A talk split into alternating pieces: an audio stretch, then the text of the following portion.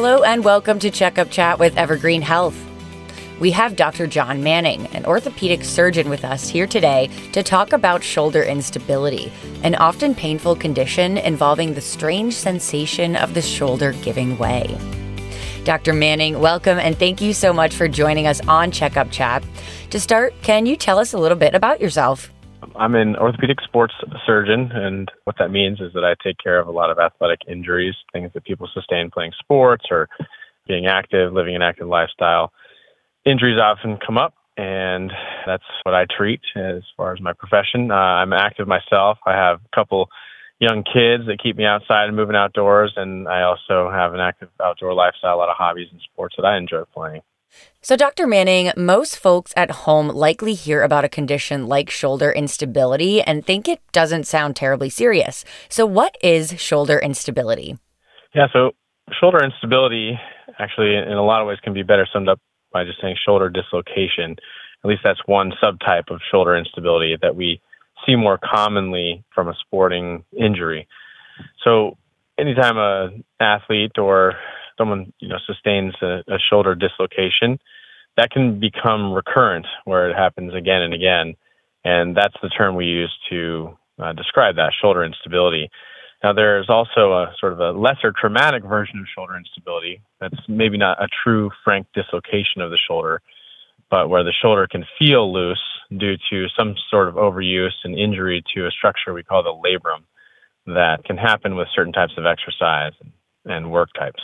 Now, because it often involves the ligaments being stretched or torn, are there certain things that are more likely to cause shoulder instability, like certain activities or exercises? Yeah, you know, the most common type of exercise or sports that cause shoulder dislocations or shoulder instability are contact sports. So, this is something we see in the younger athletic population playing football, soccer, basketball, wrestling, lacrosse, rugby, those sorts of those sorts of sports are higher risk because there's a lot of collision and high speed uh, energy being transmitted through the arm and the shoulder, and those are usually what cause those types of dislocations. And as far as ligaments being torn, so typically what is actually torn is a structure called the labrum, and it's it's a soft tissue structure around the shoulder joint that helps stabilize the shoulder and keep the shoulder in place. And once that's disrupted, that can sometimes require being treated uh, specifically to, to stabilize the shoulder once again to prevent future dislocations. Well, let's talk about patients who are at risk. Is age a factor? And what are some ways that you've seen the condition impact your patients? Age is certainly a factor. It's one of the major risk factors. When a very young athlete sustains a shoulder dislocation, their likelihood of recurrence is much higher than someone in their third, fourth, or fifth decade of life. And that's because of anatomic factors. The younger population probably has a little bit more laxity in their, their joints to begin with. And so the risk of recurrence is higher there. But the main reason is that younger people participate in higher risk activities. So they're playing some level of competitive sports. And going back to that level of sports can be a risk in itself.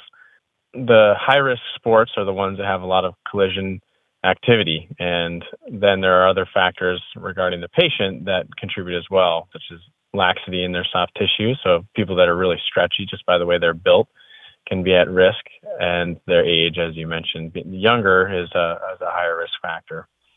Now, are there any preventative steps that folks can take? Is there a way we can lower our risk of tearing the ligaments without altering, you know, all our everyday activities?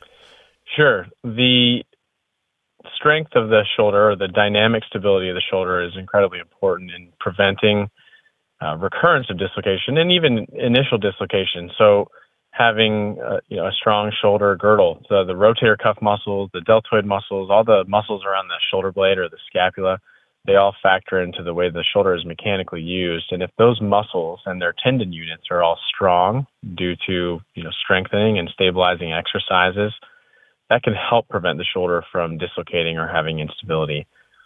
So, doctor, would you say shoulder instability is difficult to diagnose? Is there a risk that a patient may think they've simply dislocated their shoulder without realizing that ligaments are torn? It's usually fairly easily diagnosed, particularly in the setting of a true dislocation. That patient usually presents to an emergency department in order for some you know, provider or emergency personnel to actually put that shoulder back in place, a procedure called a reduction. In the absence of a shoulder being stuck out, so a patient who might feel like they dislocated and maybe it popped back in on its own, it's maybe a little bit harder to diagnose. However, I can usually determine that on a quick physical exam and with use of some basic x rays. Some instances of the sort of pseudo instability in the shoulder where there aren't frank dislocations, but the shoulder is moving excessively, that can sometimes require a little bit more sleuthing and uh, physical exam combination with x rays and possibly an MRI arthrogram in which we take a close look at those uh, structures inside the shoulder, such as the labrum and the glenohumeral ligaments, to uh, see if they've been injured. Mm, hmm well, in terms of treatment, what kind of options are there for someone with shoulder instability? And at what point would you move from those non surgical options to surgery?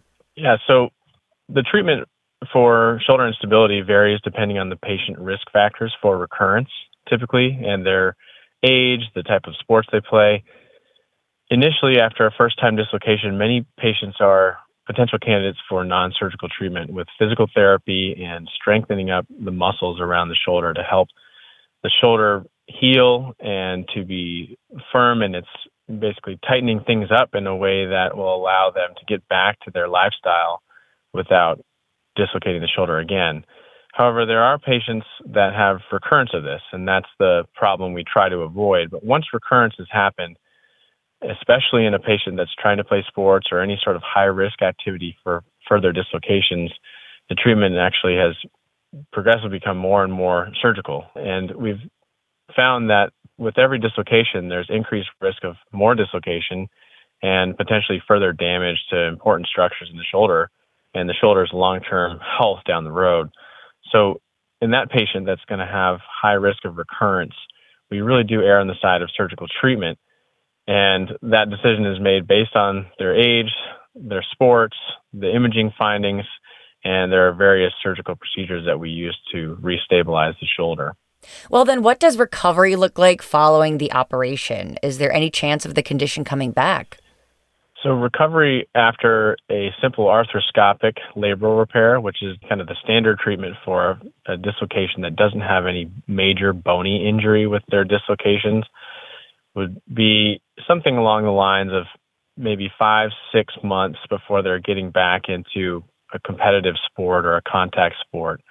Now they're getting back to their normal daily life in, you know, a month or two where they're going about day to day, you know, activities and not wearing a sling and, and doing simple things, but actually getting back to the level of athletics they previously did will require further strengthening, getting all their range of motion back and that can take quite some time. Now, with some of the more involved surgeries where we have to restore some bony anatomy, the recovery can be a bit longer just because the shoulder could be a bit stiffer initially and require a longer period of time to get back on the field and rehabbed. Well, wrapping up, Dr. Manning, if left untreated, are there serious, more long term effects of letting the condition continue? Yeah, that's the main reason for the treatment, really, is the longevity of the shoulder and the long term consequences of potentially having recurrence. As I mentioned before, every dislocation or every incidence of partial instability can cause the shoulder to be one at risk of more instability and more dislocations, and two, damage to the articular cartilage, which is that smooth gliding surface in the shoulder that allows you to use the shoulder and when that gets injured or worn away, that predisposes people to getting arthritis in the shoulder. And in neglected cases where uh, patients don't get surgically stabilized and can have many, many dislocations, they can start having shoulder arthritis at very young ages, which is a very challenging condition to treat and a very challenging condition to deal with as a patient. So it's an important thing to be seen and evaluated for really after even just that first dislocation, just to get an understanding of what has been injured and what are the chances of recurrence and uh, you know what can we do to mitigate this or treat this well dr manning thank you so much for being with us today and for sharing all this great information you can call 425 899 4810 to schedule an appointment with the collaborative arm and shoulder care team at Evergreen Health, where you'll find advanced care that fits your needs. This has been Checkup Chat with Evergreen Health. I'm Caitlin White. Stay well.